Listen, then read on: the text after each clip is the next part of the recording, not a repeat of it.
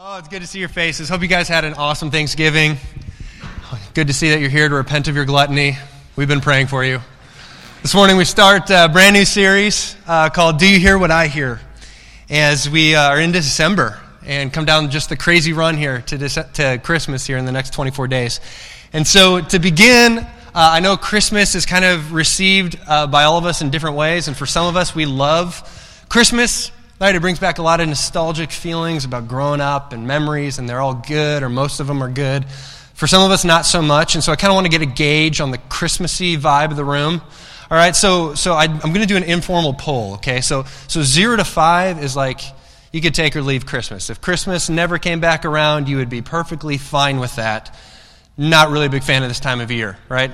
That's zero to five. Six to eight is kind of like, you know what? Christmas is good. We do the thing, we do the stuff. I like it. It's good. I'm pro Christmas. Right? Eight to ten is like, I've been listening to Christmas music since Halloween. Right? And if I could change my name to Chris Christmas and still be employable, I might do that. All right? So just out of curiosity. So zero to five is like, yeah, not such, such a big fan of Christmas. Anybody brave enough? Okay, yep, yep, yep. Yep, appreciate the honesty. Okay, six to eight, it's like, yeah, Christmas is a good thing. I'm positive on Christmas. Okay, a lot of you. All right, how about eight to tens? Yeah, die hard Christmas. Okay. Yeah, I can hardly keep quiet. Like, yeah, that's me. Yeah. So you're pumped about this time of year.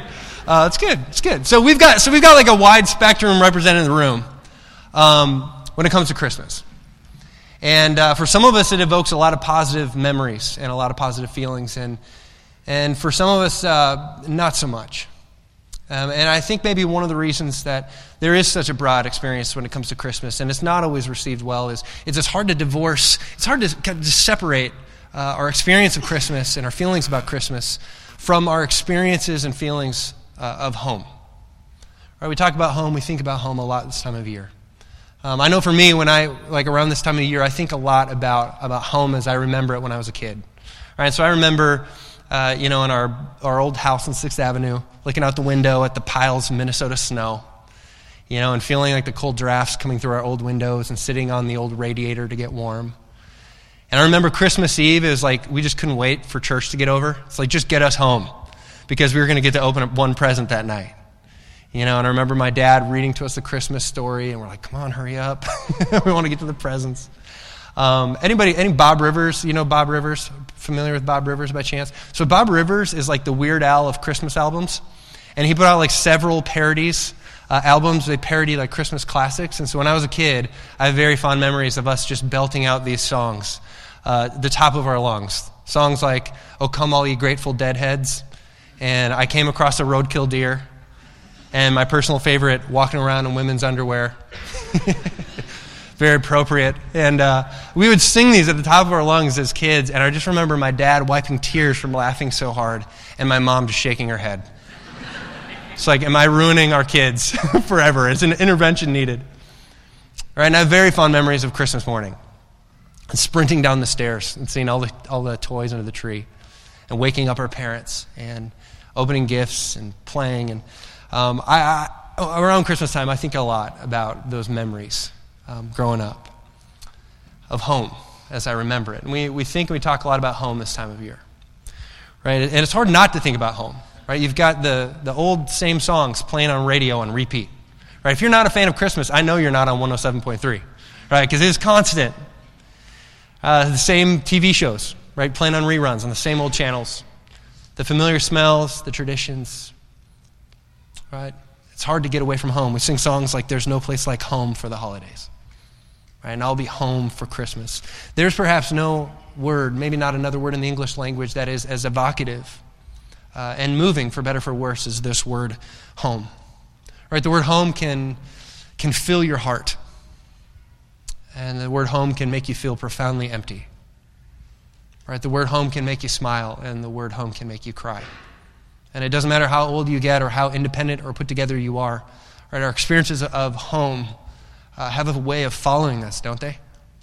They follow us no matter how old we get. Right? some of you can't wait to get home for Christmas, right? See your extended family because they are all role models of spiritual maturity and emotional health, right? and we laugh because that's not most of us, right? Because I think for all of us, there is, there is a gap, right? There's, there's, there's the home that we long to experience, Right? And then there's the home that we actually have or that we had. And there's a gap there. And for some of us, the gap is really wide and really painful. Right? We have a lot of interesting language around home. Right? In, in contexts like this, we talk uh, fairly often about broken homes. Right? Homes where something or someone was missing, where it felt, it felt incomplete. Right? And even for those of us who had the great privilege of growing up in a home with both biological parents, um, for many of us, I think we would share in the experience of saying, you know, my home wasn't perfect. And if I'm really honest, there's, there's something about home that I experienced growing up or I didn't experience growing up that was missing. Uh, something I still, I still long for. And I would suggest to you the reason for that and the reason that that's such a common experience for so many of us is because there's a longing for home, and every single one of us that no home on this earth can fully satisfy. Right? And the Bible actually has a lot to say about this, uh, this home and our longing for home. And so this morning, that's what I want to talk about. And I want to talk about um, what it means, perhaps, for us to really be home and come home this Christmas. When I was a kid, we had a sign on our doorway, and it said, Home is where the heart is. And every time I walked in the door, I saw that sign and my mom had hung Home is where the heart is. And I always liked that. Right? And I like that because it suggests that home is, is way more than a building and it's way more than even a group of people. But it's something deeper. Right? It's far more, it's far more personal to us. Right? For better or for worse, home is where uh, we're shaped for the most part. Right? It's where we're molded. It's where we learn how to live. Um, it's where we get our name. Right? We receive a big part of our identity at a very young age from home. Right? We ask people, where are you from? Where do you call home?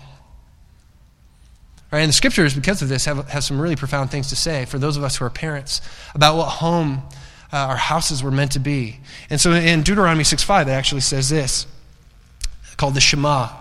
Very important words. It says, Love the Lord your God with all your heart and with all your soul and with all your strength, right? Words that we would hear Jesus uh, reiterate later. Then it goes on to say this in verse 7. It says, Impress these commands on your children. Talk about them when you sit at home and when you walk along the road, when you lie down and when you get up. Write them on the door frames of your houses and on your gates. Right? Of course, none of us do this perfectly. But the idea here is like home is supposed to be this, this God centered, God saturated, right? God loving, God reflecting place. Right? In this way, it's meant to be it's meant to be a place where God is present, a safe place, right? A place where we can rest. In Psalm 84 3, uh, it says this It says, Even the sparrow has found a home, and the swallow a nest for herself, where she may have her young. Right? In the ancient times, there, there was hardly another animal that existed that was more vulnerable uh, than the sparrow. Right? So it's often used metaphorically as, as a vulnerable creature. And it says, even the sparrow, uh, even the sparrow finds a, has a home, right? A place that is safe, a place where they can rest. Right? In Genesis, when Noah and the families on the ark are wondering whether the water has receded enough to expose some land, right? They send out a dove right? Some of us are familiar with this story. And they send out a dove, and the dove returns empty handed, and it says this She could not find a place to rest the sole of her foot. Right? This is the Hebrew expression for home, a place to rest. Right? John Ortberg, I'm a huge fan of John Ortberg. I'm drawing a lot from him this morning. Got, got a chance to spend some time with his wife when we were in LA, and she is a feisty one. She's a strong leader, just a riot.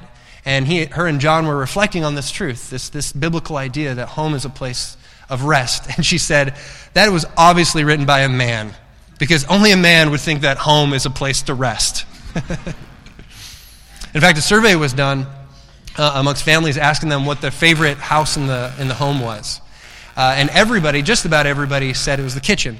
So all the husbands and fathers said, oh, yeah, kitchen, favorite home. Right? The kids said, oh, yeah, kitchen, favorite room in the house. Right, everybody except for the moms. Anybody want to guess what room theirs was a favorite? Bathroom. That's right. The bathroom. It's like the only place you're going to get rest. I remember Megan sharing stories like when she just, I'd be at work and the kids would just want her attention all the time. And she's like, I just need a break. And she goes to the bathroom, slams the door. Love you kids. I'll see you later. Right? It's the only safe place in the house uh, for a mom. And then they, they, of course, would come to the door and talk under the door and put their fingers under the door. Mom, I need something there's no rest. but home is supposed to be a place of rest, a safe place. Right? It's part of the reason we long for it.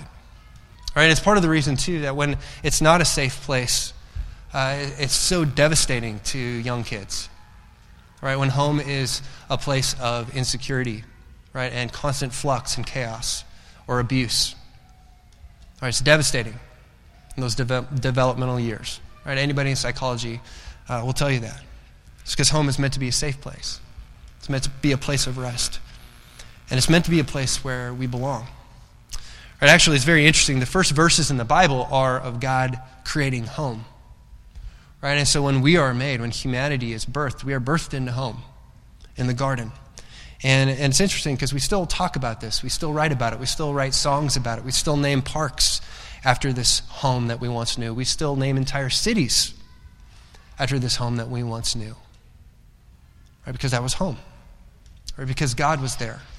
And not only was God there, but it was we were with our heavenly Father in unbroken communion, right? We talks about us walking in the cool of the day with our creator. That was home. Right? And when we were kicked out, when Adam and Eve disobeyed, just as we choose every single day, we can't be mad at them. We make the same choice every day. Uh, something was lost, something deep to us, something profound. And we've been longing for it ever since. And there might not be anybody in the scriptures who struggled more with this idea of home than Moses. Right? Because if you're familiar with the story of, of Moses, Moses never really had a home. Right? Moses was born into genocide. And so many of what would have been his peers were killed. And we find that he is ripped out of his family's house. He, ne- he never got to know his parents growing up. He was raised as an orphan in Pharaoh's courts. And so this idea of home must have been a very complicated idea very disconnected idea in some ways for Moses. Right? When he was much older, right, Moses undoubtedly just longed for that brotherhood, of that, that pure connection with his own people that he never had.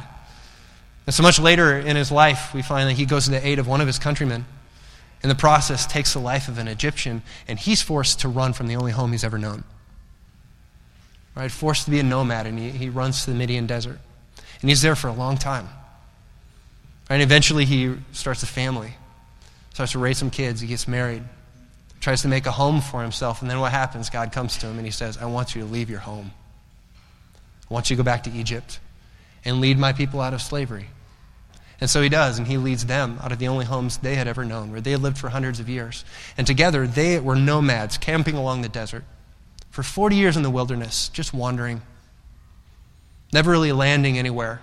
And then at the very end of his life, right, God brings him up on this mountain and he shows him the promised land. He says, This is it. This is the place I talked about. This is going to be home for my people, but you'll never know it.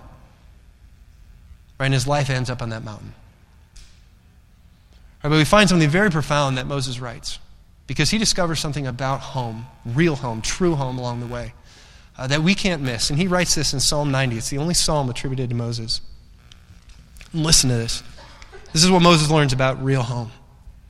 He says, Lord, you have been our dwelling place throughout all the generations. Lord, you have been our dwelling place throughout all generations. This is the cry of a homeless man who says, God, you are home. Right? It's not a house, it's not a town, it's not a place, it's not familiarity, it's not nice furnishings. He says, Home is where God is. Right? Home is in the arms of our Heavenly Father. To be with God, that's to be home. Right? In Him, in the Lord, the scriptures say, all things have their being. Right? But apart from Him, there is nothing. There is no real home. And C.S. Lewis, he wrote a, a lot of famous quotes. Brilliant man, continues to influence us uh, and impact the world to this day. And one of his most famous quotes, he writes this. He says, If we find ourselves with a desire that nothing this world can satisfy, the most probable explanation is that we were made for another world. I'll read that again. If we find ourselves with a desire that nothing in this world can satisfy, the most probable explanation is that we were made for another world. Right? And Tim Keller points out, he says, look, this is the reason that we can look at very influential, prominent thinkers who are not Christians. Right? They had no Christian influence. They didn't buy into what we believe. And yet, they can, guys on completely different ends of the spectrum will still point to this feeling of exile and homelessness that so many of us feel.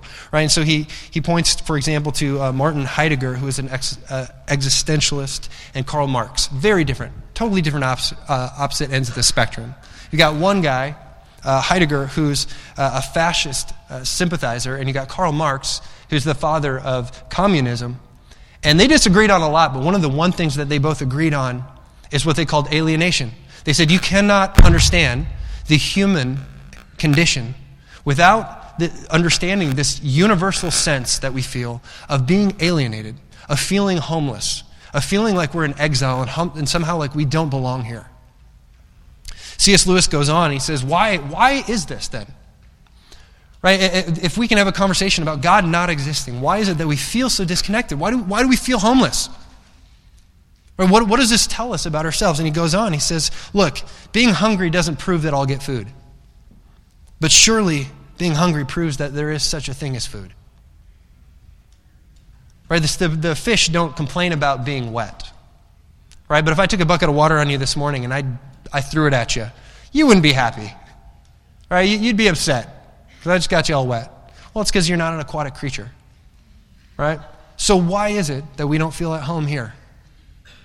Right? What does that tell us about ourselves? And he goes on to say, look, if it's just a material universe, if it's a material world and you're a material girl, that wasn't in my notes, thanks. Um, right? If this is just a, a, material universe, if that's, if that's all you are, why don't you feel at home here? Right? Why the feeling of unrest? Why the feeling of homelessness? And he goes on to say, look, it's because you're, you're, this home, this, this world as it is, is not what you're created for. It wasn't meant to be home. It's the only possible explanation. And Moses agrees. Right? And he says, This world as it is is not our home. It can't be. Apart from God, there is no home. And the feeling of homelessness remains. Right? It's very interesting how much of Jesus' teachings are couched in this home language and how much of it is set against the backdrop of what home was in his day, which, by the way, is very different than home in our day. Right? And so in Jesus' day, right, a home, a home was different. The way that uh, you had a, like had a, a, homestead, you had something called an insula. Right? And you'd have this, this common space in the middle, outdoors, oftentimes, and it'd be where you kept animals, you'd have some cooking space, right? And then the living space was built around it.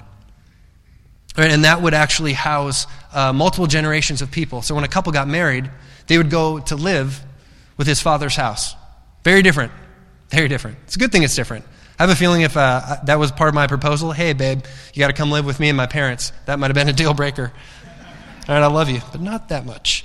Um, well, this is how it was back then. And this is one of the reasons, by the way, that Jesus is always talking about in, invitations to weddings and how you have to go out and invite people back. It's because when a couple got engaged, you didn't know what the date was going to be for the wedding. You wouldn't set the date, get the banquet room, or get the caterer, caterer right? Book the, the minister and do that whole deal.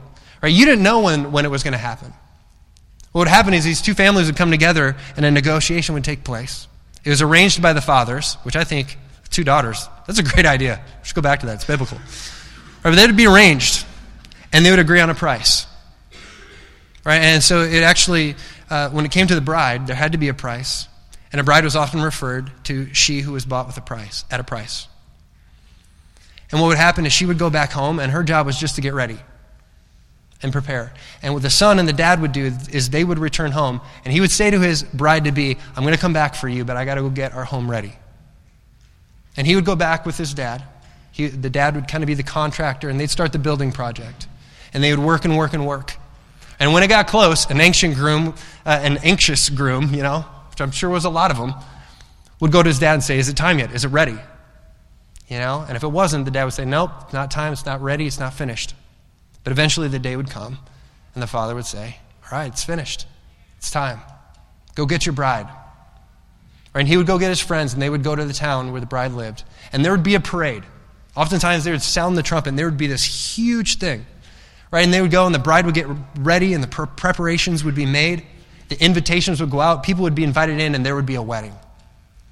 Right? And then eventually, uh, he would take her home. All right, so there's one day Jesus is talking to his friends in John 14. And he shares with them, he says, uh, I'm going away, and my life is coming to an end. And they're devastated. Uh, in, in, an instant, they feel homeless because, in a sense, Jesus has become a, a sort of home for them. Right? They feel like they've discovered finally who they are. There's a sense of identity. There's a sense of belonging to this new Jesus community that is, that is, that is coming to fruition. Right? That He has been their safety, He's been their everything, and now He's going away. Right? And they feel homeless. And they wonder, what do we do now? Where are we going to go? This is home. And then He says this to them in verse 1. He says, Do not let your hearts be troubled. You believe in God, believe also in me. My Father's house has many rooms. If that were not so, would I have told you that I'm going to prepare a place for you? And if I go and prepare a place for you, I will come back and take you to be with me, that you also may be where I am. All right, those listening to Jesus, his friends, they knew exactly what he was saying.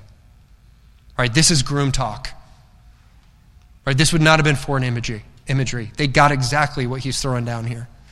Because what Jesus is saying is, I'm going to my Father's house. I'm going to my Father's insula. Right? I'm going to go prepare this place. And there's already many rooms, so the rooms don't need to be built. Jesus isn't going just to prepare rooms, he's going to prepare a way for us to finally get back home.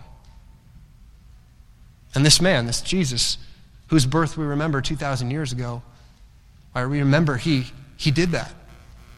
And he's going to do that by way of the cross. In the same chapter, he goes on to say this, and I love this. Verse 23. Jesus says this He says, Anyone who loves me will obey my teaching. My Father will love them, and we will come to them. Get this, and we will come to them and make our home with them. See, without Jesus as a part of this equation, home remains one of those things that just strikes us as missing and incomplete. Home becomes the very thing that we can never really find. Because home is with God, home is with Jesus. And every single day, we, we make the same choice Adam and Eve did. And we step out of Eden and we walk away from home, right? And disobey. And I think, I, I don't know about you, but for me, I think most days I lived completely oblivious to just how dark the things that I think and say and do really are. Usually, up until one of my close friends who also loves Jesus pulls me aside and gets in my face and calls me on it. Right? Or I'm staring at the consequences of my actions and I realize, oh, I really do need a Savior, don't I? All right, now Christmas, Jesus came. Because we need someone to make our way back home for us, to provide a way.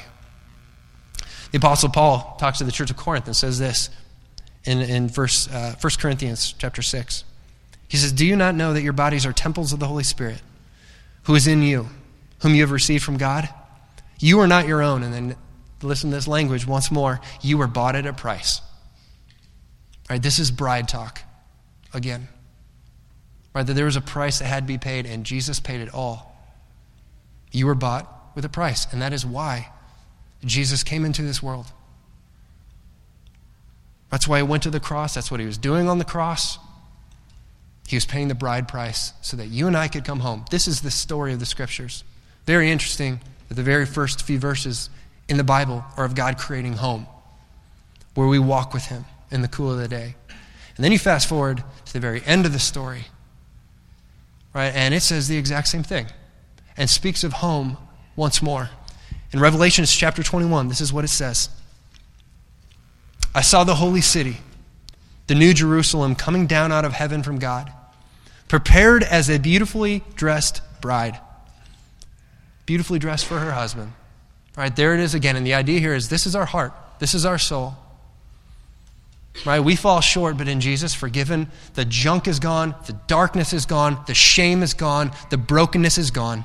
Beautiful in God's eyes because of what Jesus did. And in verse 3, and I heard a loud voice from the throne saying, Look, God's dwelling place, God's home is now among the people, and he will dwell with them. Right? God says, Now I'm home.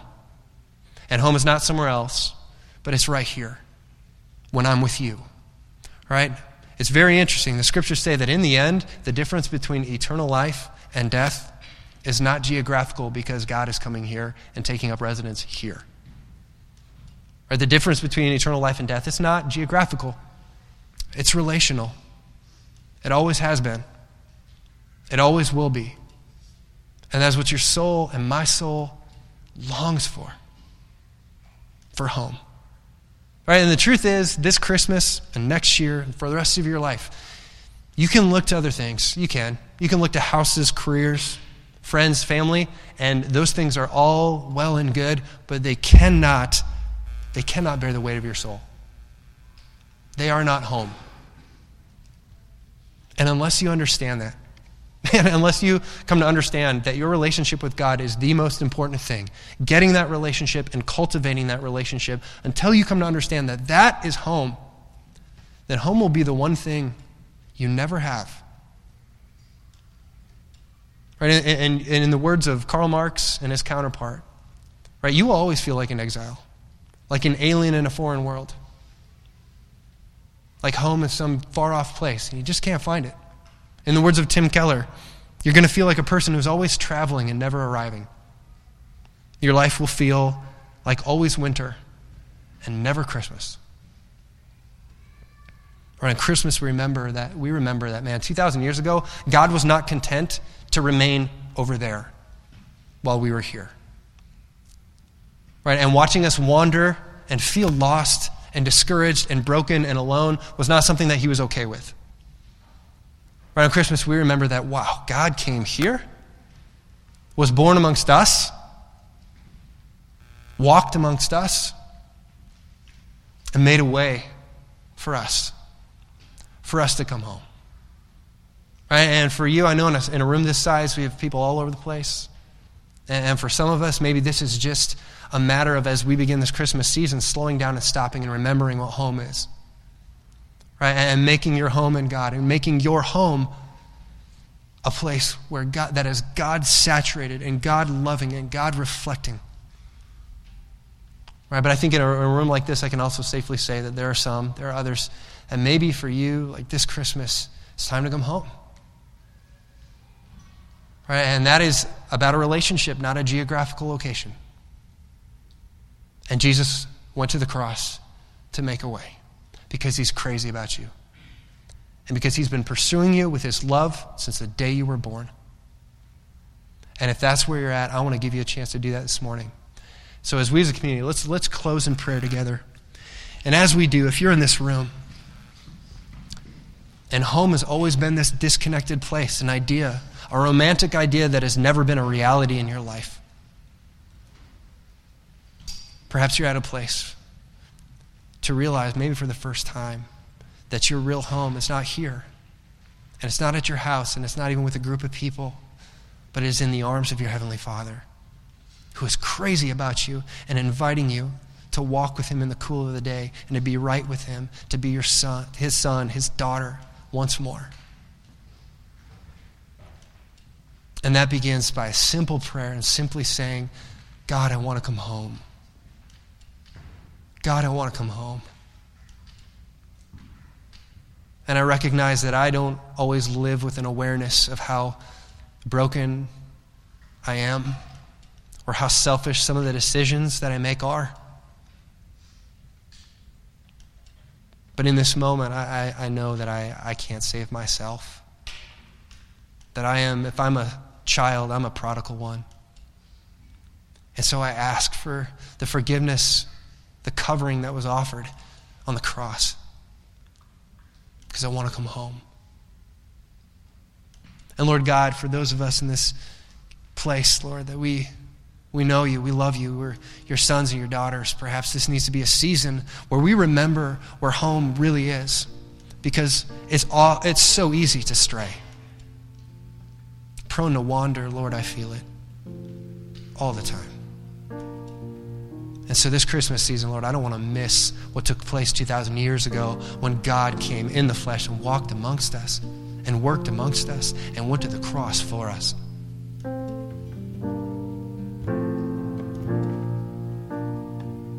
So, Lord, we want to come home. and as your sons and as your daughters. We pray these things in your name.